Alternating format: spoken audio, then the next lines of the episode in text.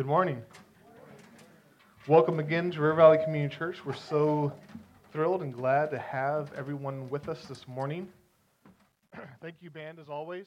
Doing an awesome, great job.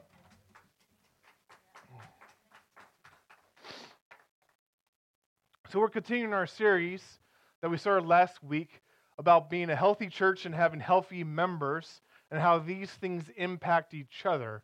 And so last week we talked about what the church is and what uh, Christians are called to be connected to a church. And today we're going to be continuing that as we talk about uh, be fa- being founded and equipped by the word. And so let's go to Lord in prayer. Dear Father, thank you so much for who you are. Lord, thank you so much for this time that we can gather as your body, that we can gather as your people and know you and celebrate you and worship you and praise you and lift our voices to you.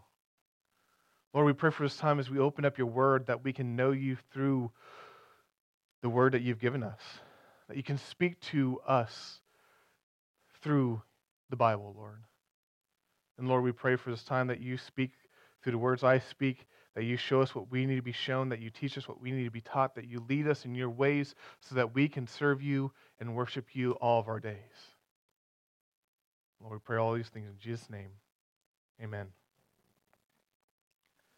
Admiral Richard Byrd was famous for his explorations of both the North and the South Pole.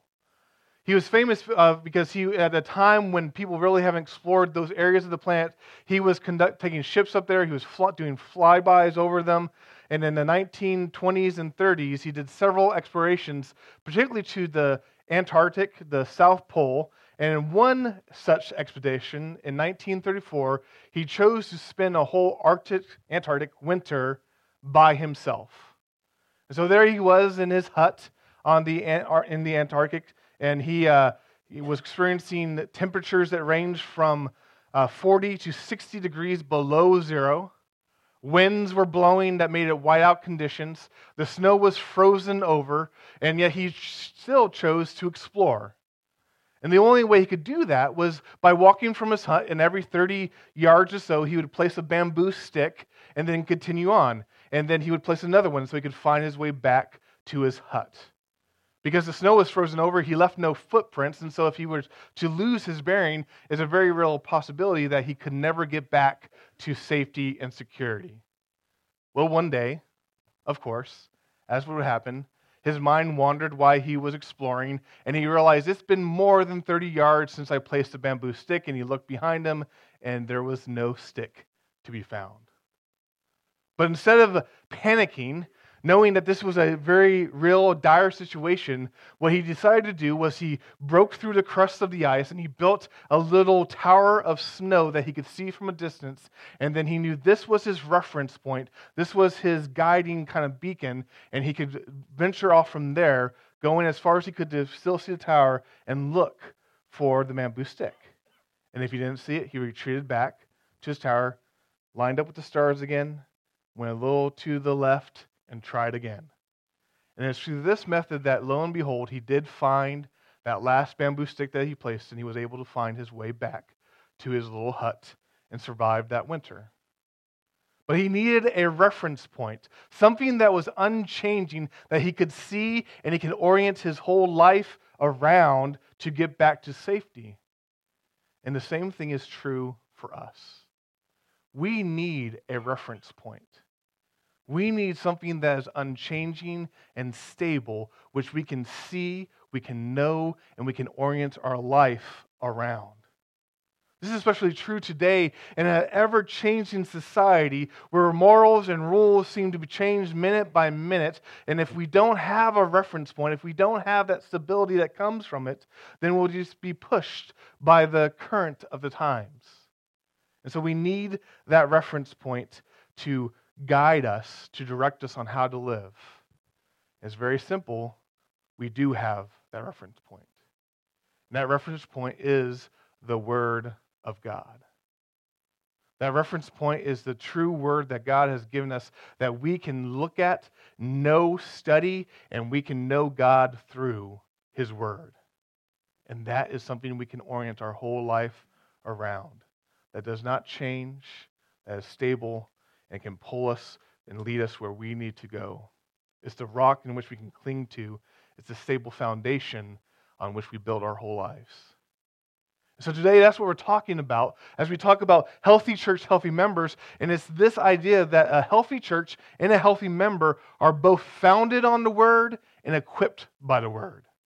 Founded on the word and equipped by the word. That we're founded on it. This is who we are. This is what we build our life on. This is what makes us who we are. This is what brings this church together. It's what should drive and guide the, the life of the individual believer. But we're not just founded on the word, but also equipped by the word. That it actually gives us what we need to live life for Christ. It gives us the understanding we need to navigate this confusing world for our God. And so we're founded on the word and equipped by the word. And that is who we are as a healthy church and healthy members. And we see this throughout Scripture, but I'm just going to pull out these two main passages we're going to look at. And the first one is in Matthew 7, uh, chapter, uh, Matthew chapter 7, verses 24 through 27. So if you have your Bibles, you can turn there. If not, they're going to be on the screen. This is Jesus, and he's ending his Sermon on the Mount, and he uses these words. He says, Everyone then who hears these words of mine and does them is like a wise man who built his house on the rock. And the rain fell, and the floods came, and the winds blew and beat on that house, but it did not fall, because it had been founded on the rock. And everyone who hears these words of mine and does not do them will be like a foolish man who built his house on the sand. And the rain fell, and the floods came, and the winds blew and beat against that house, and it fell, and great was the fall of it. I love this passage because he's summing up his Sermon on the Mount, maybe the most famous teachings of Jesus, and he's coming to the end and he says, Hey, what you've heard me say, my words, you best be putting them into practice. They're not just empty words. They're not just good, you know, euphemisms that you can use around the house. They're not just good quotes or tweetable material. These are things that should apply to your life, that you live them out, that you do my word. And so he makes that comparison. If you do my word, if you live as I have called you to live, then you'll be like a man who built his house on the rock, and nothing moved it. The rains came, the floods came, the winds beat against it, and it was stable. I don't know about you, but that is a very enticing image. For I don't know if you noticed this, but life can be hard. And life can seem like the rains are coming, here comes the flood, and the wind is with it, and it's beating at my door. And what keeps us secure? What makes us able to have that firm foundation is that we built our life on the Word of God. We built our life on the very words of Jesus. And he says, if you don't do that, you have built your life, your house, on sand, which does not give you that firm foundation. That when the life comes and hits against it, it will fall, and great will the fall be of it. We know that before we knew Christ, the way we lived, what we found in our life was on things that did not matter, things that do not last, things that really have no eternal significance. And that cannot give meaning or purpose or lasting um, drive for a life, it will fail you. But if you build your house, your life, on that rock, you can have that security that comes with it. And I love this image of rock because it last week we talked about how Jesus said that confession of Peter was the rock on which he was going to build the church, and how we see throughout the scripture that rock is another image of God, that the Psalms describe God as that rock, that refuge, the place we can go to in our times of trouble. About how it, later on in the New Testament that Jesus is called that rock that builds his church, the stone, the center stone on which uh, the whole foundation is built around. And we see again and again this idea that God, Jesus, our Lord, and his teaching, because you cannot separate those things, are the rock, the stable foundation of our life. And so we not only build our church on the Word of God, we build our lives on the Word of God and live it out, seek to know it, and apply it to uh, our lives. This passage makes it very clear that we not only need to know the Word of God, but we need to do the Word of God. We need to know the Word and apply it. But generally speaking, we don't do that that well, do we? We don't do that well because it's amazing in a, in a time when the Bible is everywhere, it seems like in our society, we have a tendency not to know it. I was just looking at some statistics. On average, in the United States, uh, nine out of 10 households have a Bible. Then, if you look at the average of just Americans, they have probably three Bibles in their homes. You can get your Bible for free on your smartphone. You can look it up online for free. Again, I looked in my office, my study here, and I had 14 Bibles. Now, I'm a, I'm a nerd like that, and I have like 10 at home, but not counting even the partial ones I like New Testaments and stuff like that I have. But it seems like it's everywhere, at least for us, right? It's everywhere. And yet, how often do we engage it? How often do we seek to read it and know it and apply it? There was a study, uh, a survey done, a recent poll, and it's asking Christians, and, it's, and the, of Christians, only 11% had reported that they have read the whole Bible. 12%, another 12%, claimed they had read nearly the whole Bible.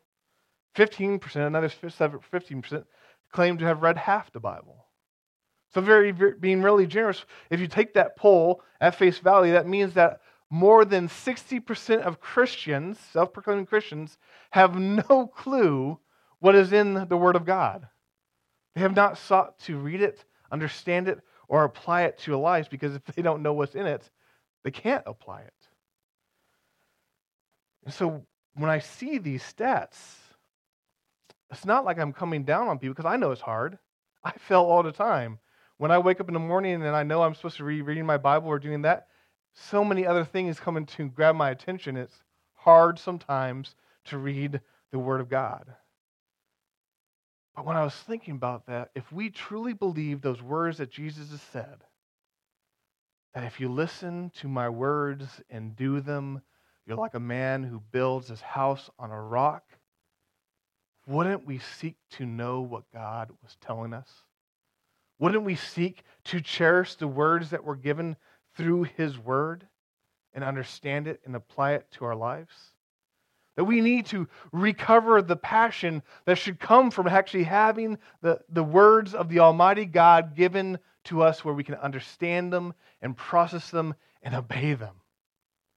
I think part of the problem is the fact that I do have 14 Bibles in my office, that we have grown complacent in our society because it's everywhere.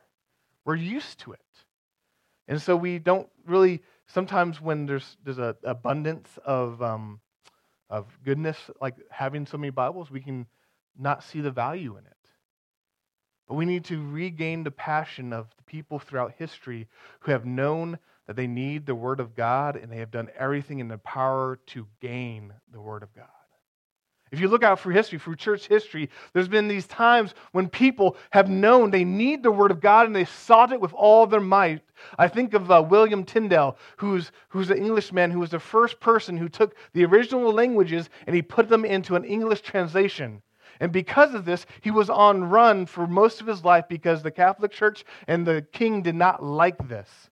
He had to smuggle the Bible, his Bibles, his translations into England so that people could have the Word of God in their own language rather than in Latin. And, you know, the Catholic Church and the government tried to stop this by buying up all of his Bibles, which really just financed him to keep on going, which is kind of funny to me. But he lived his life on the run, eventually giving his life for this endeavor of putting the Bible in his countrymen's hands where he was convicted and tried and eventually killed and burned at the stake because of it.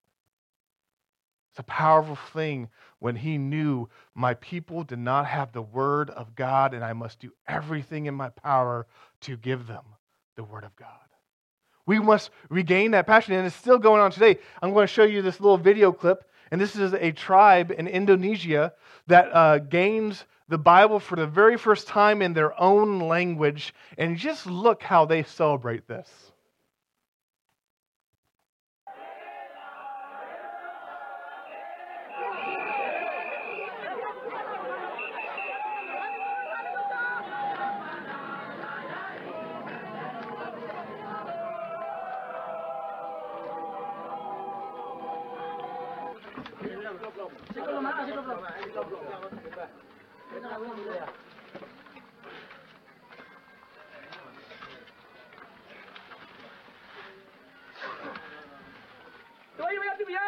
gambok.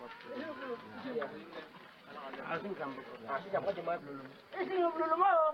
Itu lah.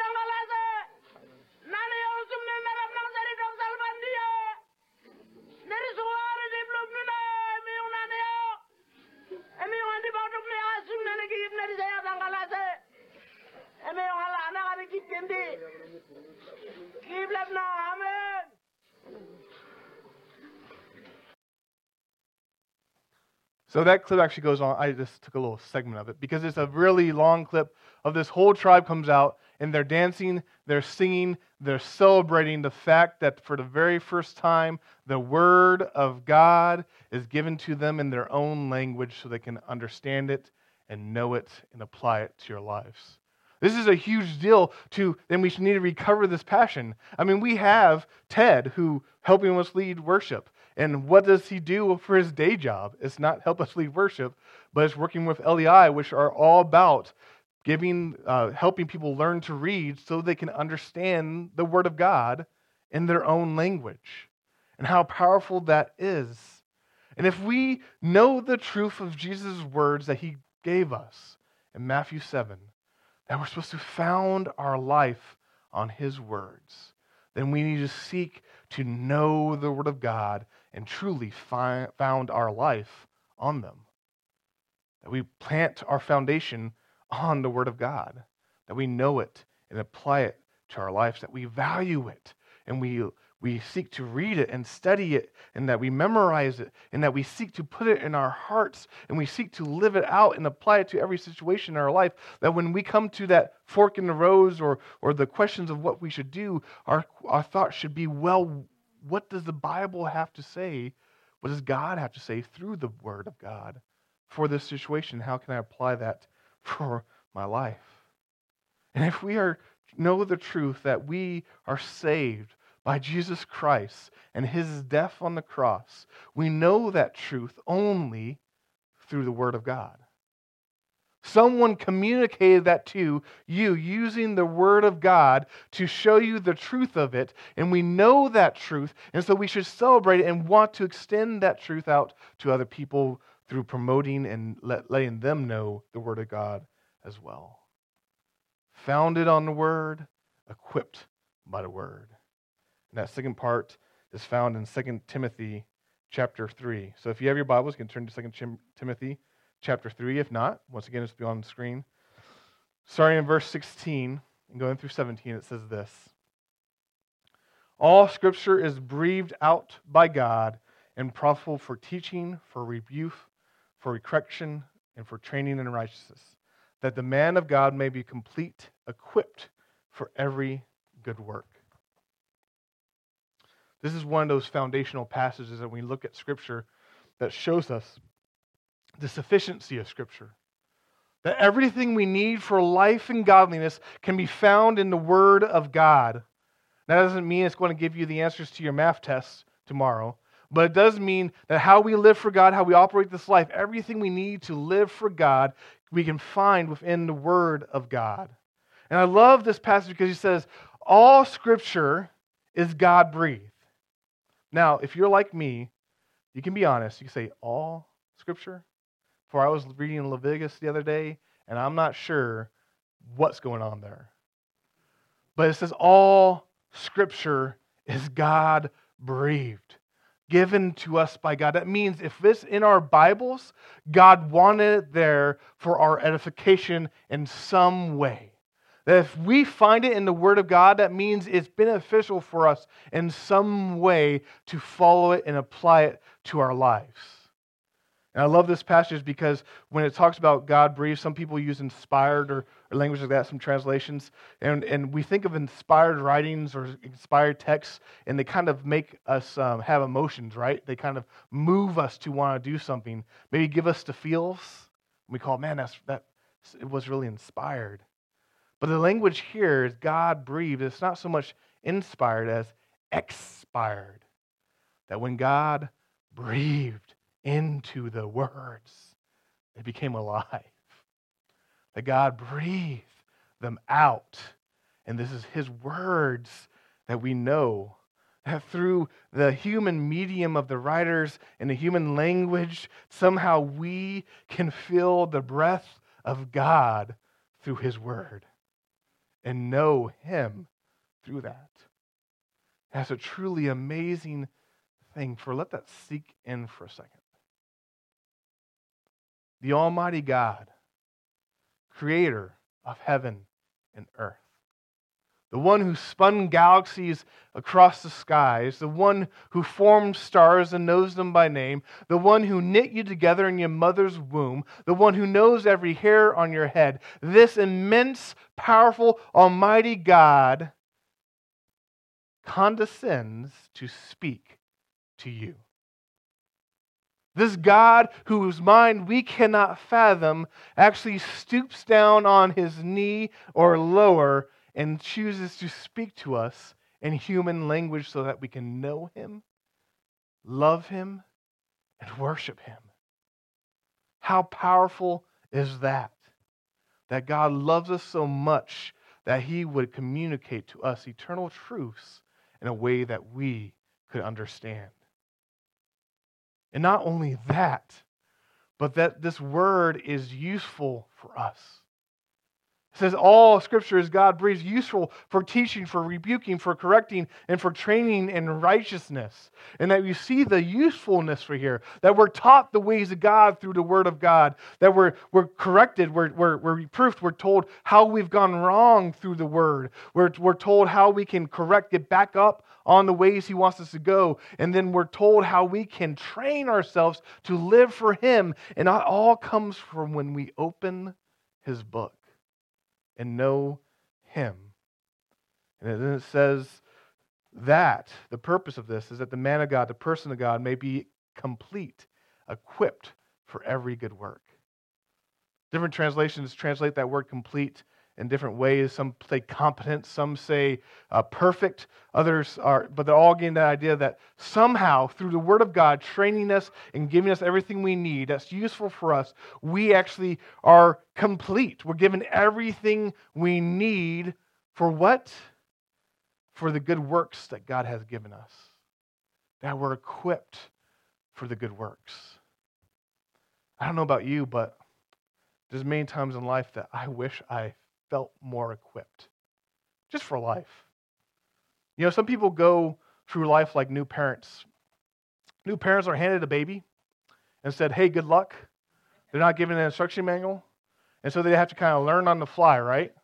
How does this thing operate, right? Some people go through life like that. They're like, well, we don't know how to go through life, so might as well fly by the seat of pants and see how this thing operates. And they can get by.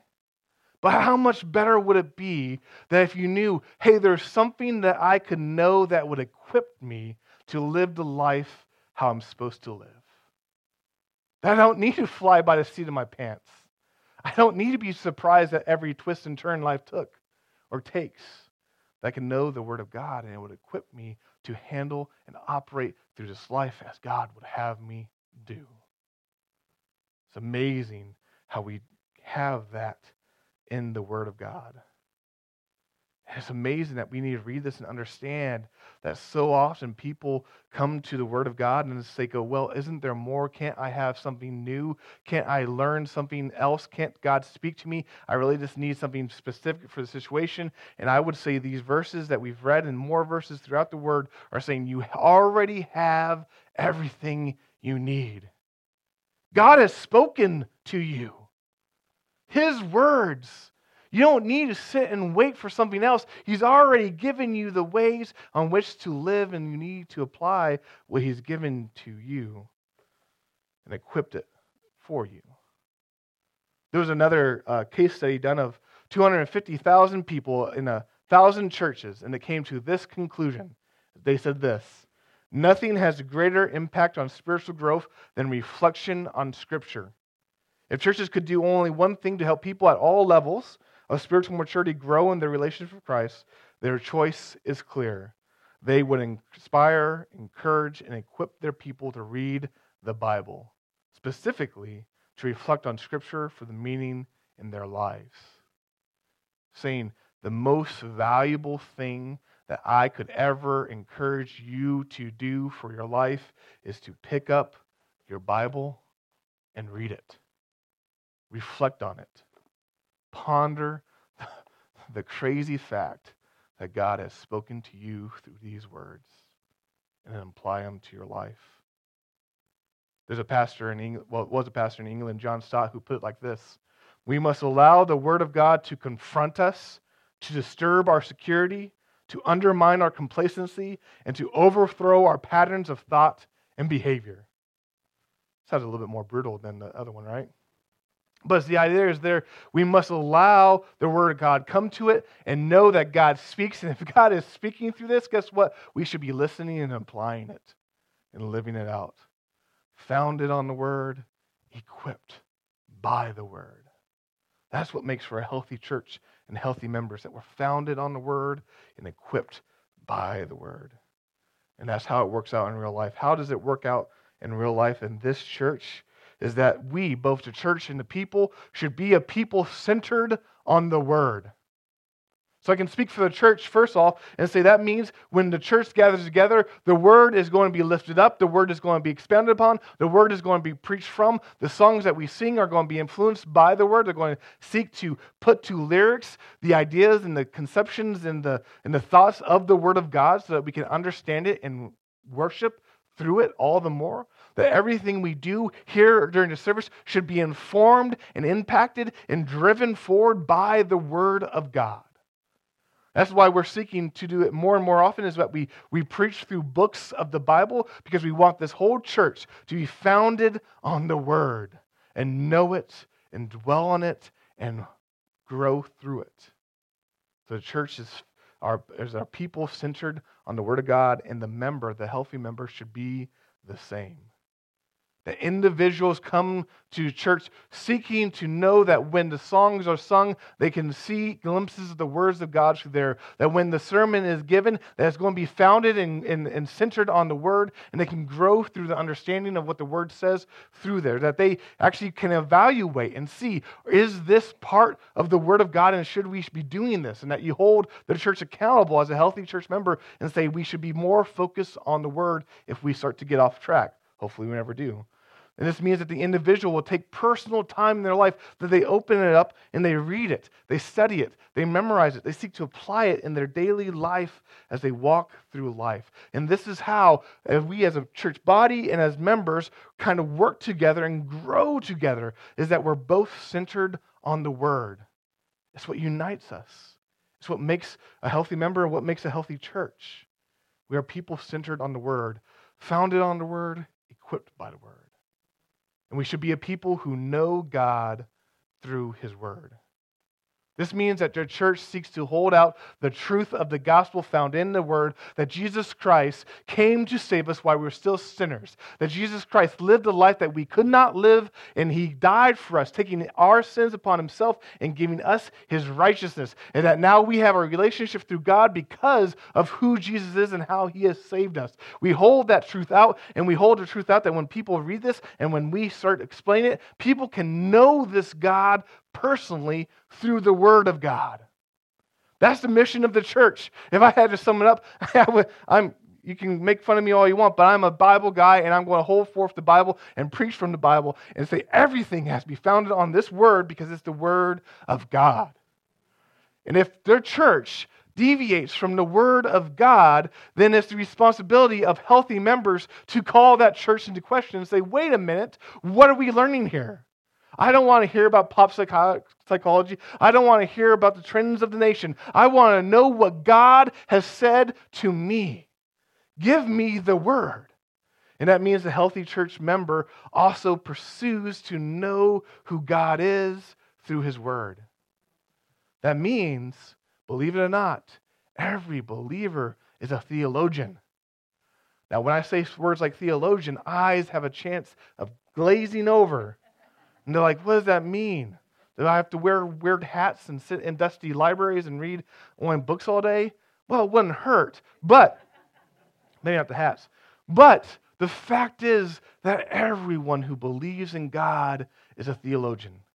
For if you have thought any thoughts about God, you're doing theology. And the only question is are you a good theologian or a bad theologian? A good theologian takes those thoughts they think about God and goes to the Word and says, Is this true? Why do I think this? Where would I find this in the Word? And they seek to know God through the words He has spoken to us. And so every member seeks to take those thoughts they think about God and submit them to the Word of God to know Him and worship Him all the more. Doesn't take, mean you have to have advanced degrees, doesn't mean you have to sit in a library all day. It means that you just seek to know God through his word. And so we as a people are people who know God through his word. The church seeking to hold forth the truth, and the people coming along wanting to know who God is and going to his word for it. Let me put it this way when you love something, you know it, don't you? When you love a sport, I don't love sports, so this is hard for me, but when you love a sport, you guys know stats and statistics and players that boggle the mind. I'm like, how do you remember that? I don't care about that at all. But I'm just as guilty. When I love stuff, when I love my sci fi or my dorkiness and stuff like that, I know stuff that you don't want to know. You don't want to go down the rabbit trails in here. It's the same way. When you love something, you know it. When you love a person, you seek to know them, right? When you love a person really deeply, you love them in ways that get downright stalkerish, you know? You want to know them. And it's the same way with believers in God. If they love Him, they want to know Him. They know the facts about Him. They know His words. They know those things other people don't know because it gives a more complete picture of Him. And then they love Him so much that they get downright stalkerish with God and they seek to know him in ways that might make other people uncomfortable. They want to dive into the depths of God's word to see God for who he is as he's revealed to us. And that's how we do this together, a healthy church and health members, pursuing God together. And then we should be both the church and the people are a people convicted and changed by the word. The church holds out the gospel, knowing that there's the power of God unto the salvation of all who believe. And they hold out the truth and they know that how do you change people? How do you get people to right from the wrong ways of living? Is that you hold out the truth and let God do the work through His Word. That the Spirit moves through the Word and makes it living and active, and that through the Word, people are convicted, confronted with their sins, and they're changed. Actually makes it a lot easier because I can't change people. I can't even change myself. But if I submit myself and I hold out the word to people, guess what happens is that God convicts and changes people through his word. That we see how we are follow And so that church holds out the gospel of Christ no matter what. The church holds out the gospel even if people do not like it or even society says we shouldn't. We hold it out because we know that's where life is found. We hold it out to people. And then the member seeks to take the word into their heart to be changed. They submit to the word to be convicted about their sin, to be moved to repentance, to be convicted how they do not measure up and so are moved to ask for forgiveness, to be convicted of their lack of strength and so to look to God for their strength. A healthy church member is convicted and changed by the word and so they submit to the word to grow in the ways of God working together. A healthy church holds out the gospel, the truth, knowing that it changes people, and that's that one thing that can change this world is the word of God, and the healthy member submits to the word of God and is changed by it. Founded on the word, equipped on the word.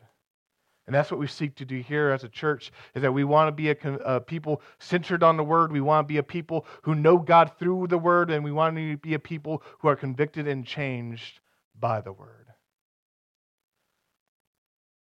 The phrase, it is written, is found 90 times within the New Testament. And every time it is written, appears, it's pointing back to the Old Testament scripture. And it's Jesus, or it's one of the authors of the epistles, saying, The word of God has spoken. It is written. In fact, they use this, t- this kind of language. It is written to settle matters for both Jesus and for Paul and the apostles, is that they built their whole arguments around the fact that Scripture has spoken.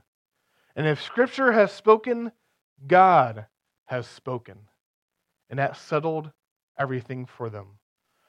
That when they spoke of the Word of God, they spoke as the very words of God coming from His mouth, that the Bible is God's own Word.